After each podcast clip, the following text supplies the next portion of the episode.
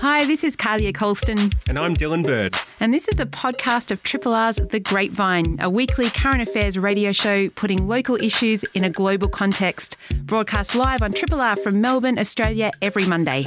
Hope you enjoy the podcast. And if you have any feedback or would like to connect, hit us up via the Triple R website.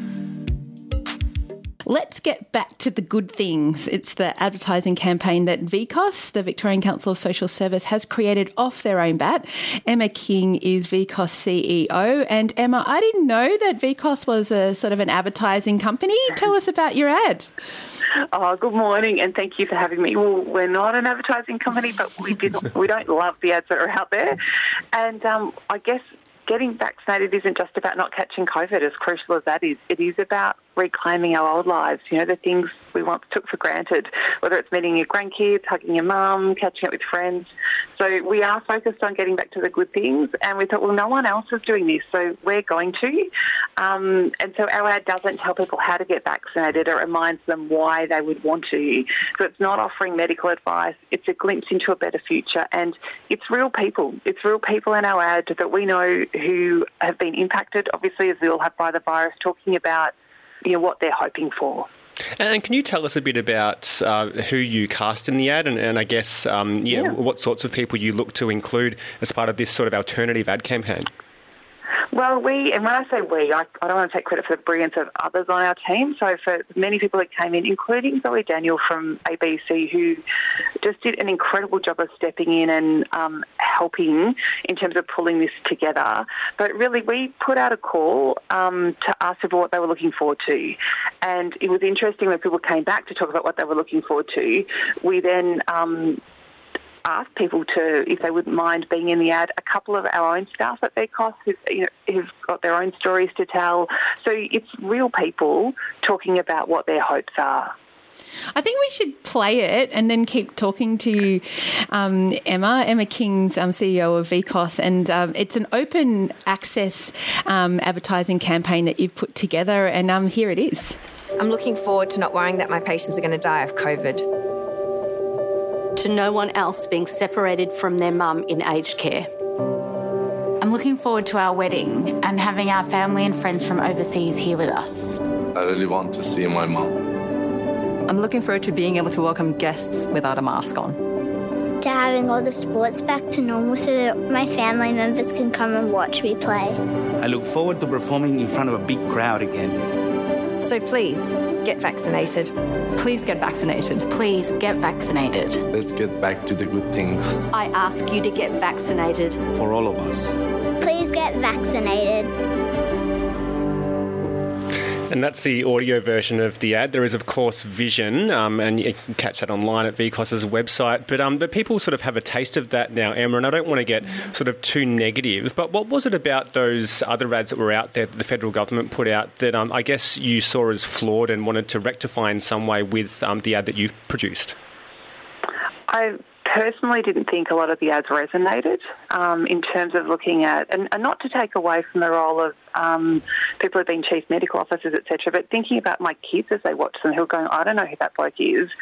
He, that doesn't kind of convince me, and also the fact that at 15 and 18 they have a level of frustration they can't get vaccinated themselves. Mm.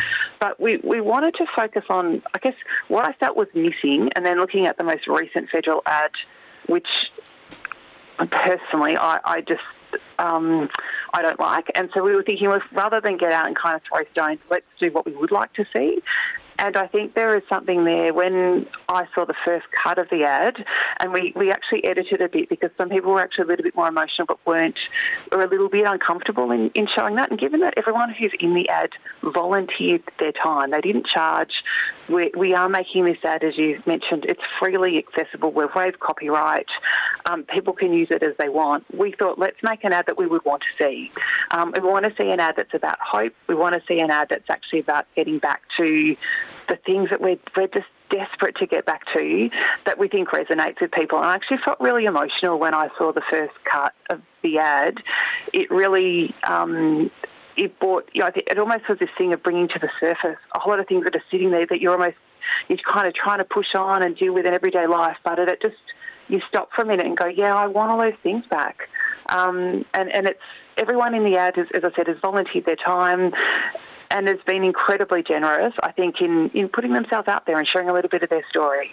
And so, how did you develop the messages? Because I know that you know in the release of the Australian government uh, ads, uh, you know, we saw a lot of clips. All those, you know, um, watching assessment of them, saw a lot of clips from around the world of the different style of of ads being used to motivate people to either stay distant or to get vaccinated. Did you draw messages from those from elsewhere as well? I think what we did, and, and again, when I say this we, I mean it in a very collective term. This is about the VCOSS team, and it was also, I'd have to say, around Zoe Daniels stepping in and as well. For, former foreign correspondent for the ABC. Yeah, like really, how generous when um, our head of comms, Ryan Shields, put out a message on his Facebook saying, what is it that people are looking forward to? Because that's, we wanted to focus on a positive. And it was interesting looking at the number of messages that came back in about, well, this is what I'm looking forward to. And, you know, so that's where we came up with a let's get back to the good things because we thought there's so much there that's about pictures of people getting needles in their arms and those sorts of things. That's not our expertise, and I do want everyone to get vaccinated, but I want to focus on hope. Um, and I think there's that great sense of loss that we all have at the moment about what are we missing out on. And let, let's kind of let air a bit and talk about what are we missing out on. And it's a pretty good reason about the why to get vaccinated. Yeah, I mean we've seen you know so many people doing it tough throughout the pandemic um, in in Victoria, of course, you know Australia wide mm. and, and worldwide. But uh, I mean, it strikes me as really interesting that you've sort of gone into the ad space and sort of picking up, um, you know, from where the government has has essentially not really risen to the challenge of, of creating an ad that has resonated with people. I think it's fair to say. But is this reflective of sort of broader things you're finding you're having to do to really, um, you know, go the extra mile, I suppose, to support people given the nature of the sort of disadvantage and um, and negative experiences and challenges people are facing throughout Victoria at the moment? Oh, without doubt. And I would say that at VCOSS, I feel like we've done a number of things that are a bit different around how we get cut through for um, our member organisations and those who are in, you know, in particularly disadvantaged situations. And I think one of the things about COVID is, you know, we've heard it probably said lots of times, is that everyone is impacted by this vaccine, but it's like different boats in the same storm. So, you know, people are impacted to varying degrees. So whether that's looking at all of the kids who are doing homeschool today and this week um, by virtue of um, being in a lockdown, but knowing the circumstances people are in are very different, looking at the issues around um, mental health. And we have definitely seen a greater level of empathy, I would say, across the broader situation for people who are in poverty and disadvantage because I think for, an, well, my read on it would be for a number of people perhaps thought that it would never be them, and they found that through no fault of their own, for some, for many people it is. Um, and I think it's highlighted a number of the issues that, um, you know, many of which pre-existed before the pandemic around issues of, you know, homelessness and um, having enough money to put food on the table. But we're seeing that elevated at the moment as well. I mean, is it is it clearer in this lockdown number five, or is it clear at all what the kind of support landscape is for people, Emma? Because I, I imagine, you know, I, I mean, I, I, suppose I hear the messages coming out of other parts of the mm. country, and it feels like a dog's breakfast of how much you can get and who can apply and how you apply, and is it federal? Is it like, is it clear enough for people how to get support or get the support that's available to them? Unfortunately, no, I don't think it is clear enough. And I think your description of being a dog's breakfast is a pretty good one, unfortunately. Um, and I think that's where, you know, being mindful of things, you know, we're in a pandemic, we know that things change. We did have a good moment in a way last year in terms of JobSeeker, JobKeeper, and the COVID supplements where we saw people able to get assistance for the first time. But when we saw the last lockdown in Victoria, and the failure, and it is an abject failure of the federal government to step up. They only stepped up to some degree under significant duress. But the caveats they put around the support payments meant that almost no one could access them. And we're now really worried about the welfare of more than, you know, 800,000 people who are low income people at risk of financial hardship in lockdown areas in Sydney and Victoria, and especially those registered for Centrelink for social security payments who can't access a disaster payment and have no income support at all. And I know last time um, ABC shared with us a story of someone who was getting, I think, $43 a day through income support, already on very low income, but lost you know lost hours because of um, the lockdown, they weren't eligible for a single dollar um, as a consequence of the fact that they already received um, some assistance through social security. So we're seeing this impact. It, it's a desperate impact, and it is a very gendered impact actually. But the impact on women is really um, significant. We're speaking with Emma King, the CEO of the Victorian Council of Social Services, and we're talking about an open access um, video ad they've put out to encourage um, people to take uh, take the vaccine in Victoria. Um, it's doing the rounds as of this morning, and uh, I guess we've seen you know sort of immediate responses throughout this pandemic. You mentioned the coronavirus supplement and, and mm. JobKeeper as well to deal with sort of you know the immediate challenges um, as the, the pandemic really took hold in Australia, but what's your sense of how the governments and, and governments are, are, dealing with the kind of commu- cumulative effect of lockdown? Because I know it sort of hits people quite hard when they're, um, mm. you know, suddenly thrown into lockdown again and they've lost work and so on. And, and there's broader challenges that come from that in terms of losing work and losing connections with others. But we kind of yeah. seem to have this policy response that sort of bumbles along and is a little bit piecemeal. Do you feel at all optimistic that there's kind of planning for the long term, given the effect this is, you know, going to have on people for some yet? I would answer that in two different ways, and I don't mean to come at this in a partisan way, but I don't see that at a federal level. Um, as I mentioned before, I saw things stepped up very quickly. And to government's credit, while there was certainly um, groups that missed out that shouldn't have, we saw a choice being made. And the choice being made was actually to lift people out of poverty and work to keep them safe during a pandemic. And on a state level, I think because states are often closer to the ground, for want of a better term, we've certainly seen some areas where there were mistakes made, but we fundamentally, not always, but saw them acknowledged, but we saw that support coming in through state state government trying to perhaps step into the gap. Um, and I'm fully aware there were issues there, for example, in terms of the lockdown of public housing estates in Flemington and North Melbourne, which were um, less than ideal, to put it mildly. But at the same time, I acknowledge that they were focused on saving lives. So I think as well it's more pointed in Victoria because, you know, this is our lockdown number five. We had very long lockdowns last year, so my sense is that we're probably better placed um, than perhaps other states and territories who've not really been in this situation before. And um, just uh, before we let you go, um, you have the the ad, the um, Back to the Good Things ad up on YouTube, and um, people can share it, as far as I understand, and people can play it. Are, are you hoping to get support from you know television stations and the like um, to give it an airing? Look, that would be amazing. I think that the thing is, we've put it out that we want it as far and wide as possible. We have got it captioned in nine different languages as well.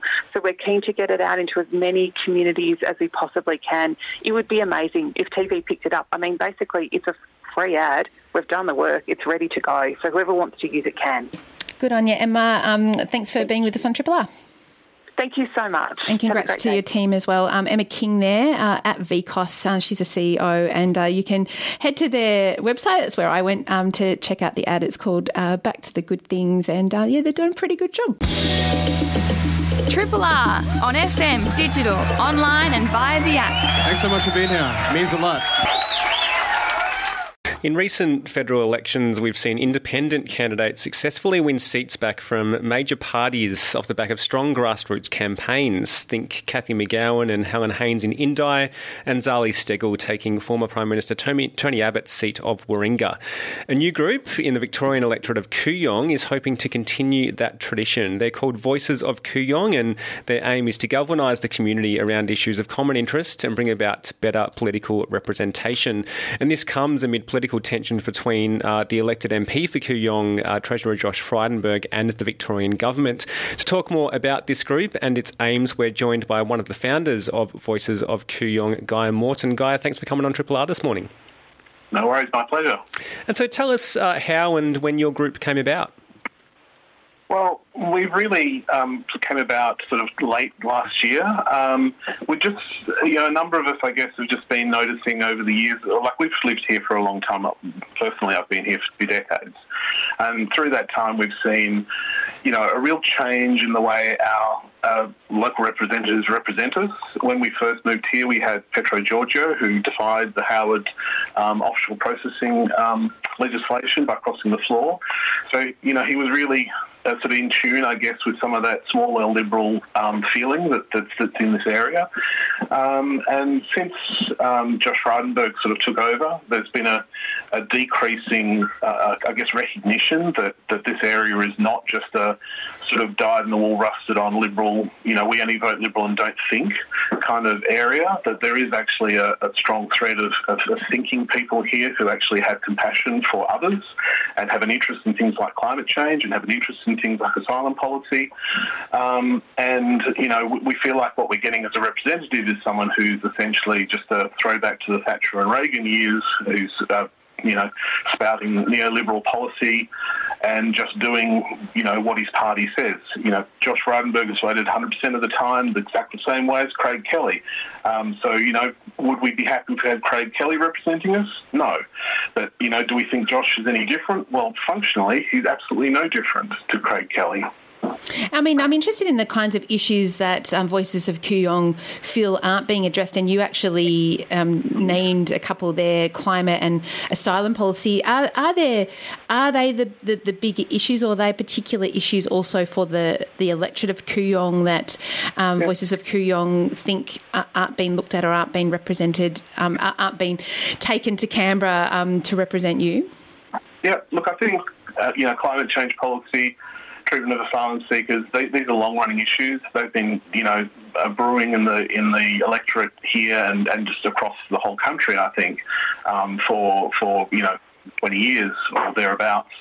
Um, so I think those are the long-running issues. But there's, there's a lot of other things too. So I think what we've seen and I think where people in Kooyong are probably getting increasingly frustrated is they see their Liberal representative increasingly lowering the, the bar on things like fundamental integrity type issues.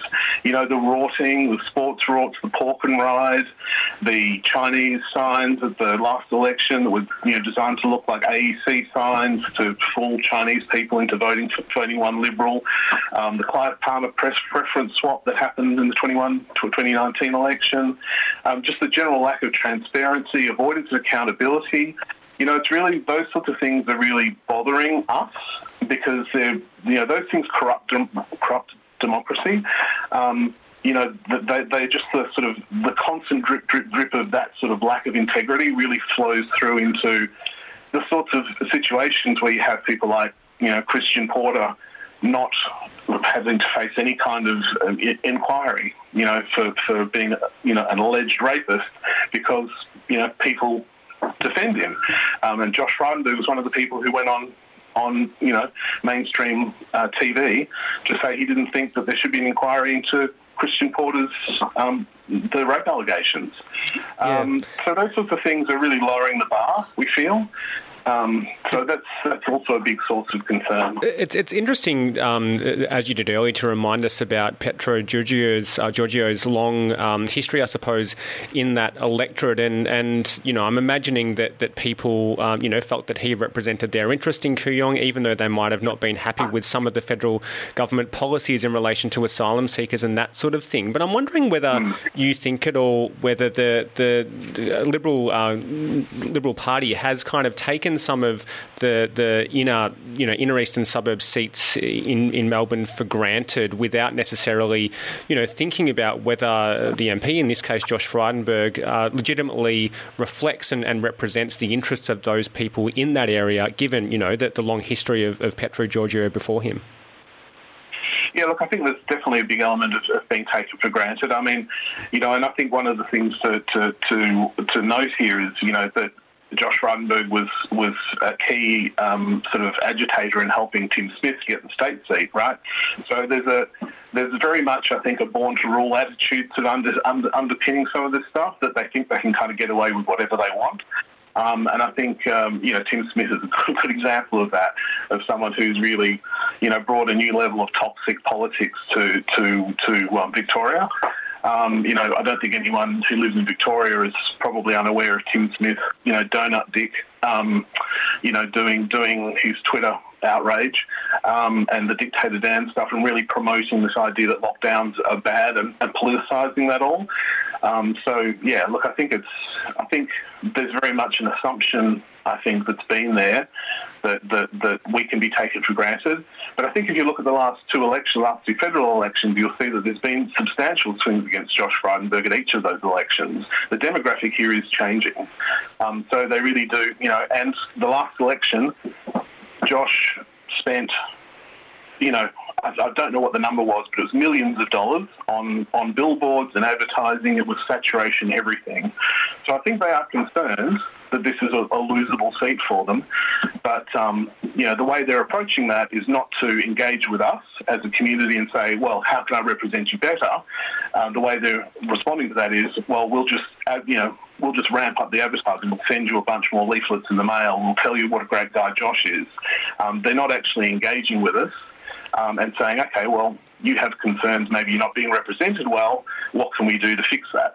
And I mean, it's, um, it's a big deal if if the um, if Kooyong looks like it's um, you know under pressure because as, as far as I'm I understand it's always been held by the Liberal Party since it was created yep. a long time ago um, back at yep, Federation. I think. Yep. Um, I mean, uh, we're, we're, speaking with Guy Morton. He's uh, with a group called Voices of Kooyong, and and Guy, I'd, I'd like to kind of take you to the your, your namesake, I guess, the Voices of Indi group, which successfully mm. supported Cathy McGowan and now Helen Haines to be elected as independent members up there in northeast Victoria. Uh, I mean, that is a distinct geographic area and you know we've spoken to both of those members actually on this show over over the years and what was really evident to me anyway speaking to them is that the community got together the community found them the community advises them as their representative and votes and then sends them to Canberra with their messages and they make sure that they're involved. Is this are you modeling your group on the voices of Indi, but also, you know, can it be replicated in a city area that doesn't really have that same sort of geographic bound, I guess? Yeah, yeah, yeah. Look, it's a really interesting question, and, we spoke with um, Dennis Ginnivan, who was involved in that campaign, um, and one of the founders of it too, um, about that very, very topic. And I think the thing that the, the thing that can be copied is the idea of um, just engagement with people and asking the questions and asking people what they actually think. You know, because I think the reality is that a lot of people you know, just as an example, the ABC had a thing called Vote Compass last last election. Hopefully, they'll have it again. Um, yeah, the, the, the, the, thing about that was that you sort of answered a questionnaire about you know what you thought about various policy positions, and then it came out at the end and said, "Oh, you should be voting for this party." And you know, I think that, that the disconnect is that I think a lot of people who have traditionally sort of voted Liberal without really thinking about it too deeply, if they actually thought about it, they would see that, that this party doesn't really represent what they believe in. You know, the smaller Liberals who, you know, really do. Um, you know, believe in the things that they believe in.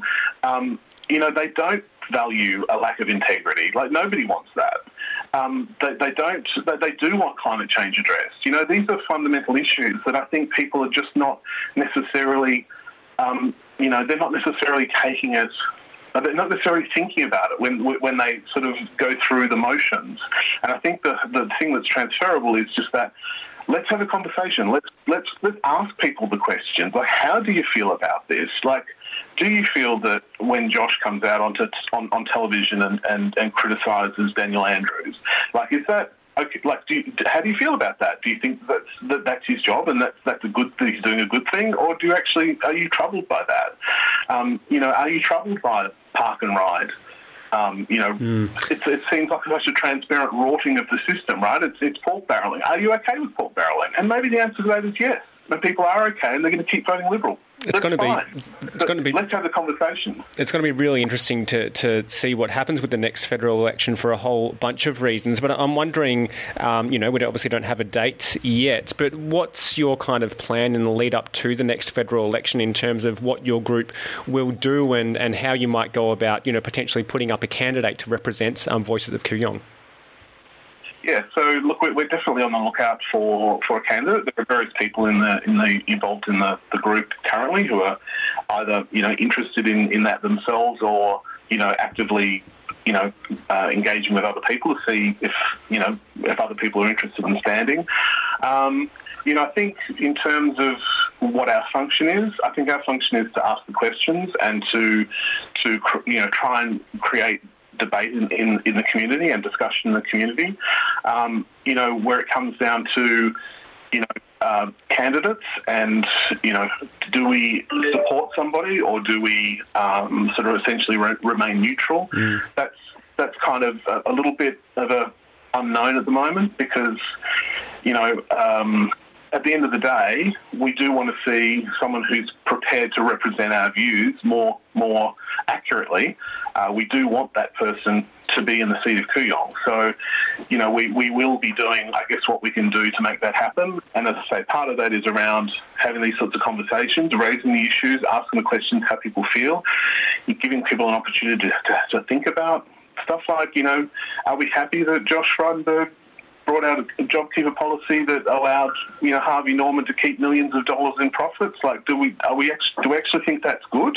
Like, is that what we want, or do we actually want to do something different? Do we want something different? Do we want someone who can, would stand up in, in, in federal parliament and say, no, that's not right? They shouldn't be doing that. Let's let's fix the law. You know, and Guy, um, um, I mean, it, it, you do have a lot of questions to ask, and um, you've asked a lot of them this morning. And I, I think you know, I, am personally a huge um, supporter of representative democracy working well, and and and for civic discourse to be healthy, and that more and more people participate. Like that's, you know, part of what puts me, you know, t- makes me turn up on, on Triple R every every Monday morning, um, and I, I guess as an antidote to cynicism, um, where people sort of throw their hands up and go, ah, they're all like that, which I, I yeah. think is quite tempting. So, I mean, how big is your group now? Um, how how is it? How do you see it evolving? Yeah, so we've got um, there's probably a core team of about 20 people who are sort of actively involved in organising, and then we have a volunteer group and a membership group that's in the hundreds. Beyond that, um, and you know we're getting more people coming all the time. Um, you know, a, a, tweet will trigger a bunch of people joining. You know, something happens in the media and a bunch of people will join. So, you know, it's growing all the time. I think it's, you know, it, our timing is good looking for a, an election in, in early um, next year. Um, I think, you know, had we been kind of had to face with a sort of an election in the next couple of months, we would have probably not been ready. But I think, as luck would have it, with the vaccine rollout being a disaster, the federal government has done us a favour. Um, then probably not going to go to an election until early. Well, we don't want the disaster.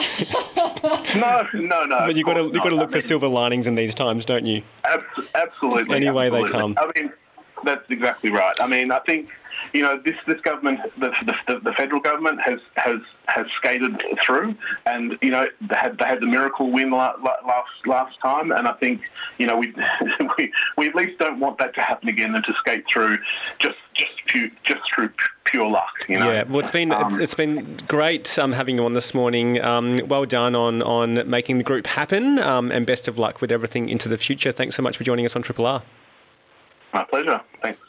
Guy Morton there, one of the founders of Voices of Kooyong, um, a group that's formed sort of late last year and, and appears to be growing uh, sort of rallying community support for doing politics, doing democracy differently in that particular electorate. You're listening to a Triple R podcast. Discover more podcasts from Triple R exploring science, technology, food, books, social issues, politics, and more. To listen, hit up the Triple R website or your favourite podcast platform. I'm going to start with a quote from Theodore Ell's essay. Economic collapse is the pane of glass you don't notice until you walk into it. As you lie on the floor among the shards, the warning signs you had ignored return un- unbidden as memories. It's a line from his essay called Facades of Lebanon. It's been published in the latest Australian Book Review and um, has won an award actually. And uh, Theodore Ell was living in Beirut in Lebanon from 2018 to 2021. Uh, the country in that time has really become a failed state uh, across those three years. When Theodore was living there, it, it experienced political revolution, the pandemic, and an extraordinary extraordinary explosion which destroyed its major port and surrounding areas. Uh, Theodore, it's great to have you on Triple R and congrats. Oh, thank you very much. And I, I guess I mean it's what. Yeah, no worries. Um, I mean, what what took you to Lebanon in 2018? I can't imagine that you would have had any idea what's what was about to happen in the three years that you were there. None at all. No, I uh, I went to Lebanon accompanying my wife on a, a diplomatic posting, a DFAT posting. Um, so she was uh, our Australian deputy ambassador, and I was more or less chief cook and bottle washer. Um, and uh, uh, we we we, st- we set up uh, there in late 2018 when Lebanon was was still riding fairly high. It was uh, it, it, it, had been reconstructing itself steadily for getting on for 30 years since the end of the civil war, and although it had many deep problems and uh, a great deal of strife still going on, there was still a sense of some uh, buoyancy and optimism in the air. Um, and it was a wonderful place to begin exploring and to set up a, a, a, new life, which we were expecting to live for at least three years, probably between three and a half and four, we thought. Um, and so that was in the end of 2018.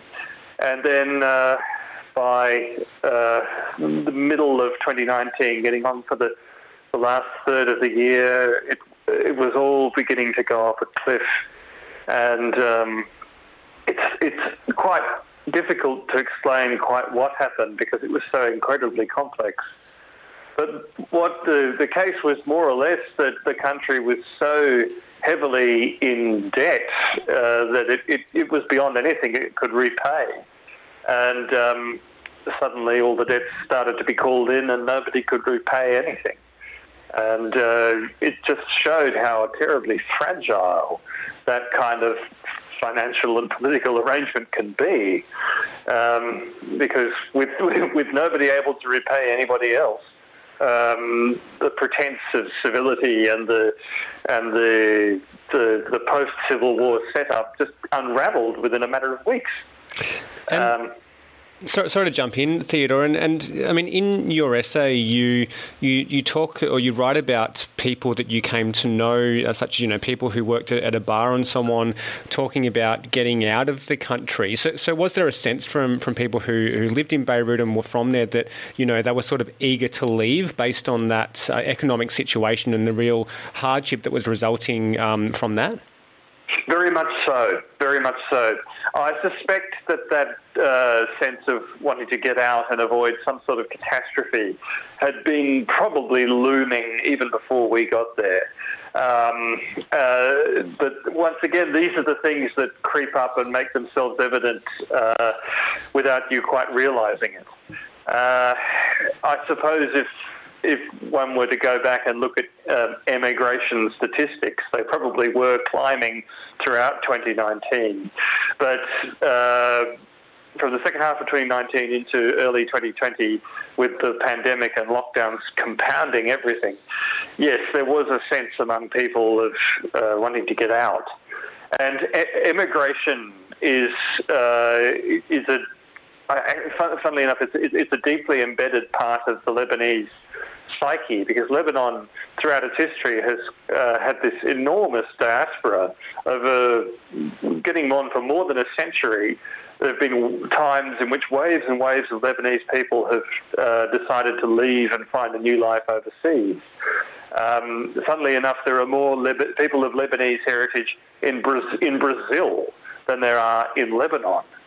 And uh, not to mention Australia and uh, Europe and the United States. So um, this instinct to uh, seek a better life abroad is is very much a part of the Lebanese psyche, and it suddenly boiled right up to the surface um, in late 29, early 2020. Um, I should stress that the, the, the person I quote who worked in the bar, Aaliya's. I mean, she, she does exist, and I did know her, but Mira is not her real name. Um, I I don't put people's names in essays unless I've asked, unless I've got their explicit permission. Well, you didn't put your uh, cat's name in either, and I was like, "What's the No. cat's name?" yes, Um, the cat the cat's name is Jasmine. okay. Uh, Jasmine or gave their Jazzy- permission to be identified. yes. Jazzy, uh, Jazzy uh, is now in Greece of all places because she we are we are going to bring her here, but she has to tra- travel via a third country to uh, have.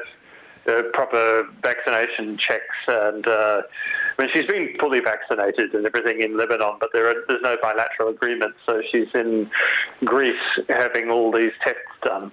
Well, you've gone Um, through a lot with, with, with Jazzy, and I don't want to jump too too far ahead in our in our story, though. Um, I mean, so when when you uh, when you arrived, as you say, it was you know felt like it was riding high in Lebanon, and then um, you know I read out that quote at, at the beginning of our conversation about economic collapse being like a pane of glass you don't notice until you walk into it, and then the revolution happened. Um, I mean, what you you could hear it um, from from your home, couldn't you? Um, the, the- what, what happened on the streets. I mean, tell us a little bit about that, and then kind of how it how it dissipated. Right. Well, the revolution um, exploded almost out of nowhere in October 2019. Um, in August and September that year, there'd been, well, rumblings of political discontent. And there had been uh, very strong warning signs that the economy was going to tank. But um, Lebanon being such a or how to describe it, fragile, volatile society prone to violent outbursts and mass demonstrations. I mean, there'd been a garbage strike a year or two before. Um, there, there was really no sign that it was going to be a full blown national revolution until suddenly, um, in mid October, uh, all these uh, thousands and thousands of people start, spontaneously started setting up roadblocks in their neighbourhoods in Beirut and up and down the country in other cities like Tripoli and uh, Batroun and Byblos. Suddenly, uh, it was everyone was up in arms, and quite clearly, the, the trigger for it was when the government announced, as a revenue-making rev- measure, it was going to, it was planning to tax WhatsApp messages. How they expected to do that, I don't know. But uh, they announced that they were going to tax uh, WhatsApp messages by something like five or ten US cents per message. And this was the last straw because everyone in Lebanon communicates via WhatsApp and it's, well, notionally free. And so suddenly thousands of people setting up roadblocks and setting tyres on fire and marching and demonstrating because this was the final straw. They, they, they felt that the government was cracking down on every last little bit of well, freedom they had from this mafia state that exists. And so, um, because we're in the em- because we're in this little embassy community, and my wife, as deputy ambassador, was in charge of uh, uh, sort of security for, for, for our little community and keeping everyone safe. We, we suddenly got these messages from uh, from the embassy uh, little WhatsApp group that we had saying, "Stay indoors, don't go out. Everybody go home. Please report your whereabouts to us and let us know that you're safe." Um, and oh, this is a big shock, really. And then the next thing, so I, I did this, and uh, the next thing we knew was that uh, in Gemmayze Street, which was one block from our apartment building, um, hundreds of people were marching down that street, waving banners, waving flags, chanting and singing slogans. And uh, switch on the news, and you realise that thousands, hundreds of thousands of people were marching through the main streets of Beirut and converging on Martyrs Square, which is less than a kilometre away from our house. And throughout this one day, I think it was October the 17th, 2019, you heard this sound of what sounded like a crowd in a stadium, like the MCG. Um, and it, it was close to a million people by the end of the day, raising their voices, chanting as one. And throughout October and November, uh, Martyr Square transformed into this gigantic um, arena of popular discontent and, and dissent. And what was uh, what was remarkable about it, quite apart from the size, was the fact that first of all, uh, it was non-sectarian or pan-sectarian. Lebanon is a deeply divided country along religious lines, but um, Shia and Sunni and Christian uh, people and Druze were protesting alongside one another. Uh, waving the Lebanese flag, this, this one symbol of unity, which is exceptionally rare. The the other extraordinary thing about it was that it was pan generational. Um, uh, elderly people were there uh, leading their grandchildren, and uh, the, the, the, vast but the vast majority of people were were young, of between the, the relatively young, of between the late teens and the 40s, I suppose. People of all ages came out and uh, they just camped out in the square um, and branched out and blocked off certain arterial roads at various points. Um, but it but it went on for weeks. Uh, it was just staggering. And it was as if, well, you see, Lebanon didn't really have an Arab Spring 10 years ago. Um, it, the Arab Springs seemed to pass Lebanon by. And it was as if this rage, this energy, this demand for a better life and a better system of government had been bottled up for that decade, and it finally burst out. Um, the other thing about it was that the, the, the revolution was, uh, well, it went on, it was 24 7. And as, as night fell every night, DJs would start up um, and it, it, turned into a it turned into a rave almost. Well, yeah. I mean, look, the people I know that have, have lived and worked and and have family from Lebanon just speak about it just being such a, a an incredible place, wonderful people, dynamic, yes. creative, all of these um, stories, and and yet, um, yeah, that's um, incredible hope, I guess that, that would have yes. come from those from those um, protests and from that. Yes, yeah, it was hopeful and optimistic it's an incredibly vivid snapshot to have as kind of in our minds, uh, you know, leading up to August 2020 of, of, all the things that were kind of mm. going on in Beirut at the time. I wonder, you know, if you feel comfortable describing just sort of, you know, where you were and, and what it was like for you um, when that incredible blast happened. Yes, uh, well, I, I, can talk about it. It's all right. I would just say that uh, the, the, the sad thing was that by August 2020, the, that revolution had been stamped out. Mm. Um, the, the thing is that it's true that Lebanon is full of marvelous people. We, we, we got, to, got to know wonderful people, and they are creative and they are energetic and they, they, they love life. But the political system is this um, cartel of various sectarian mafias, and they succeeded in violently repressing that revolution. So that by August 2020, the, the country was had been more or less beaten and strangled into submission. Uh, but nobody could have foreseen what happened on August the 4th.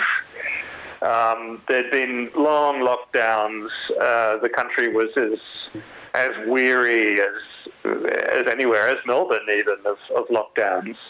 And the new one was about to begin that very evening because COVID had got out of control.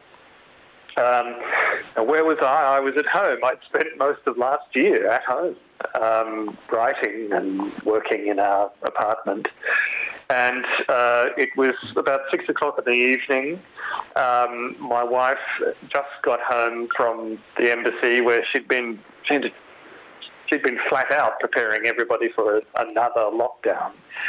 And uh, we were just chatting at the end of the day. She just got in when. Um, in the in the middle distance, we heard this extraordinary noise. Uh, I can't describe it other than it was sort of a, a mixture of a, a, a, loud bang and a sort of crackle.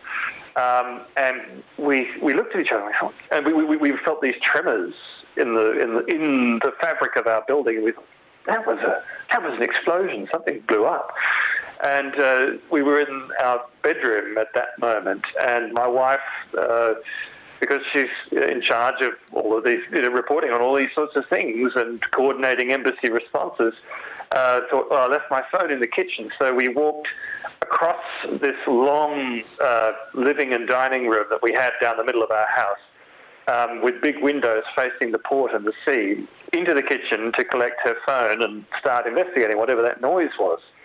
And just as she got into the kitchen and picked up her phone, and I was in the middle of a stride, I was in mid stride crossing the kitchen threshold, there was an almighty shaking uh, of the building. The floor bounced under our feet. We're on the sixth floor of this modern building, and the whole building rocked. And uh, as we know now, that was the, the exact moment of the great blast. And whatever we'd heard before was a sort of it said it must have been a set of oil drums or something exploding. And um, this the building rocked, and my wife looked at me in terror and shouted at me, "Get down! Get out! I'll never forget it." And then the, in the next split second, it was as if the building had been hit by a hit by a tidal wave or a train or a hurricane, because um, it was as if a shadow flew at the building, and then these great windows that faced the port caved in, and a, and this jet almost of, of compressed air and debris crashed through the entire apartment. Um, as I said, the uh, uh, living and dining room was very long and narrow, and it was as if uh, uh an express train had crashed and charged into a tunnel. And um, I was one step away from being right in its path. Um, if I had been a single step further behind my wife, I would have been uh, uh, hit by what by this blast wave and blown away down the house. Uh, as luck would have it, I wasn't. I was a step ahead, but I was banged up against the kitchen cupboards and held there in this rushing blast wave. And my wife uh, sort of uh, squeezed herself in between the kitchen door and the cupboard. Uh, and at this point, it, it, felt like it was going on forever. It only lasted a few seconds, but it it stretched itself out. And um, I can see it in my mind's eye right now. It felt like an eternity with the whole building roaring and crashing around us as if we were.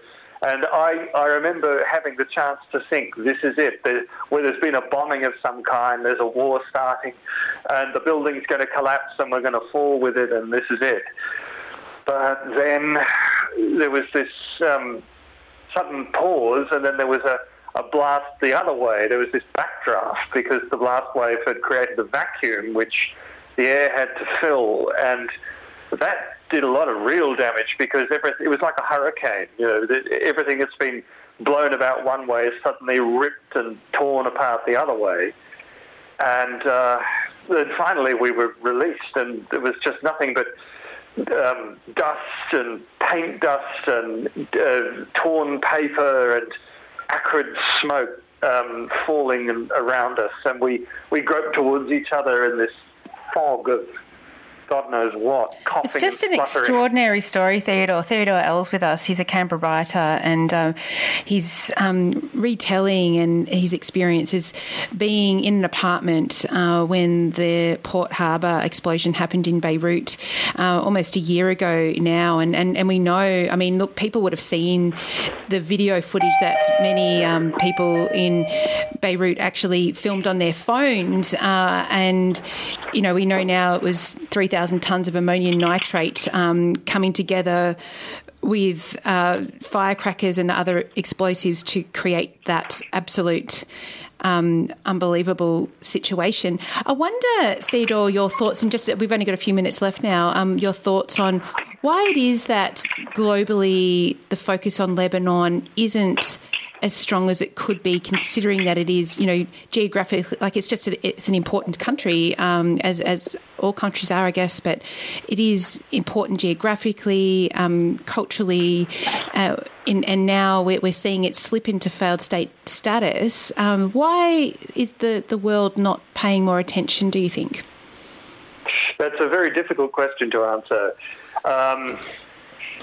The, the, the, the, fact is that uh, there's a difference between Lebanon as as a people, as a as a polity, and the political class that governs it. And uh, one of the, the, the, the great impasses to all of this is the fact that governments around the world won't lend money or send aid for reconstruction while the current Lebanese government exists um, because it's so terribly corrupt. Um, but that is, um, it's a catch-22 because then if you don't send aid while this government's in office, then the Lebanese people themselves uh, and millions of Syrian refugees and others too living there. And Palestinians, yes. Uh, uh, a couple of about two million Syrian refugees and at least half a million Palestinians and about six million Lebanese people will uh, their, their suffering will just go ever deeper, and that's the tragedy of Lebanon. Whenever you think it couldn't possibly get any worse now, it does. Um, why uh, why is the international community not more focused on it? I, I think sadly it's also because the pandemic has sapped a lot of um, sapped a lot of airtime, if you will. I think uh, certainly in Australia we've turned inwards. Um, and we're focusing very much. I mean, it's not to, that's not to diminish the suffering and the difficulties that the pandemic has caused, but uh, we're, we're not uh, we've not taken the opportunity to uh, to become to, to, to expand solidarity with communities abroad that are suffering more than ours. And uh, I think that I don't understand what has to happen to Lebanon to convince the international community that uh, help really mm. is needed. Um, because as if the largest peacetime non-nuclear explosion in history weren't enough. Yeah. Um, have you, on a personal level, have you managed to, to stay connected with many people over there, Theodore? Um, only a couple. Only a couple. And uh, funnily enough, the connection is via this particular bar and cafe, hmm. Aaliya's. Mm um, because that was such a haven for people of all kinds. I still am in touch with a couple of people I knew through through that uh, that place. Um, we still have uh, our friends and my wife's former colleagues, or some of them, in the little embassy community that we had. Um, but a lot of the expats I knew have have left so it's uh, a much diminished uh, community. Um, well, thank you so much. We, we, we, need to leave it there, but thank you so much, Theodore, yeah. for sharing um, well your essay with us, uh, and, con- and, congratulations of being the um, the winner of the 15th Calibre Essay Prize. Um, I'm glad there's an essay prize out there because it um, it really does bring to attention um, uh, essays like yours. absolutely recommend the read. It's uh, it's in the July edition of of Australian Book Review if you want to read more about um, Theo's um, reflections really on Lebanon. Thanks, Theodore. Thank you very much. Theodore Ell. there, and the article is called Facades of Lebanon. Thanks for listening to this podcast of Triple R's The Grapevine, a weekly current affairs radio show putting local issues in a global context. Broadcast live on Triple R from Melbourne, Australia, every Monday. Hope you enjoyed the show, and if you have any feedback or would like to connect, hit us up via the Triple R website.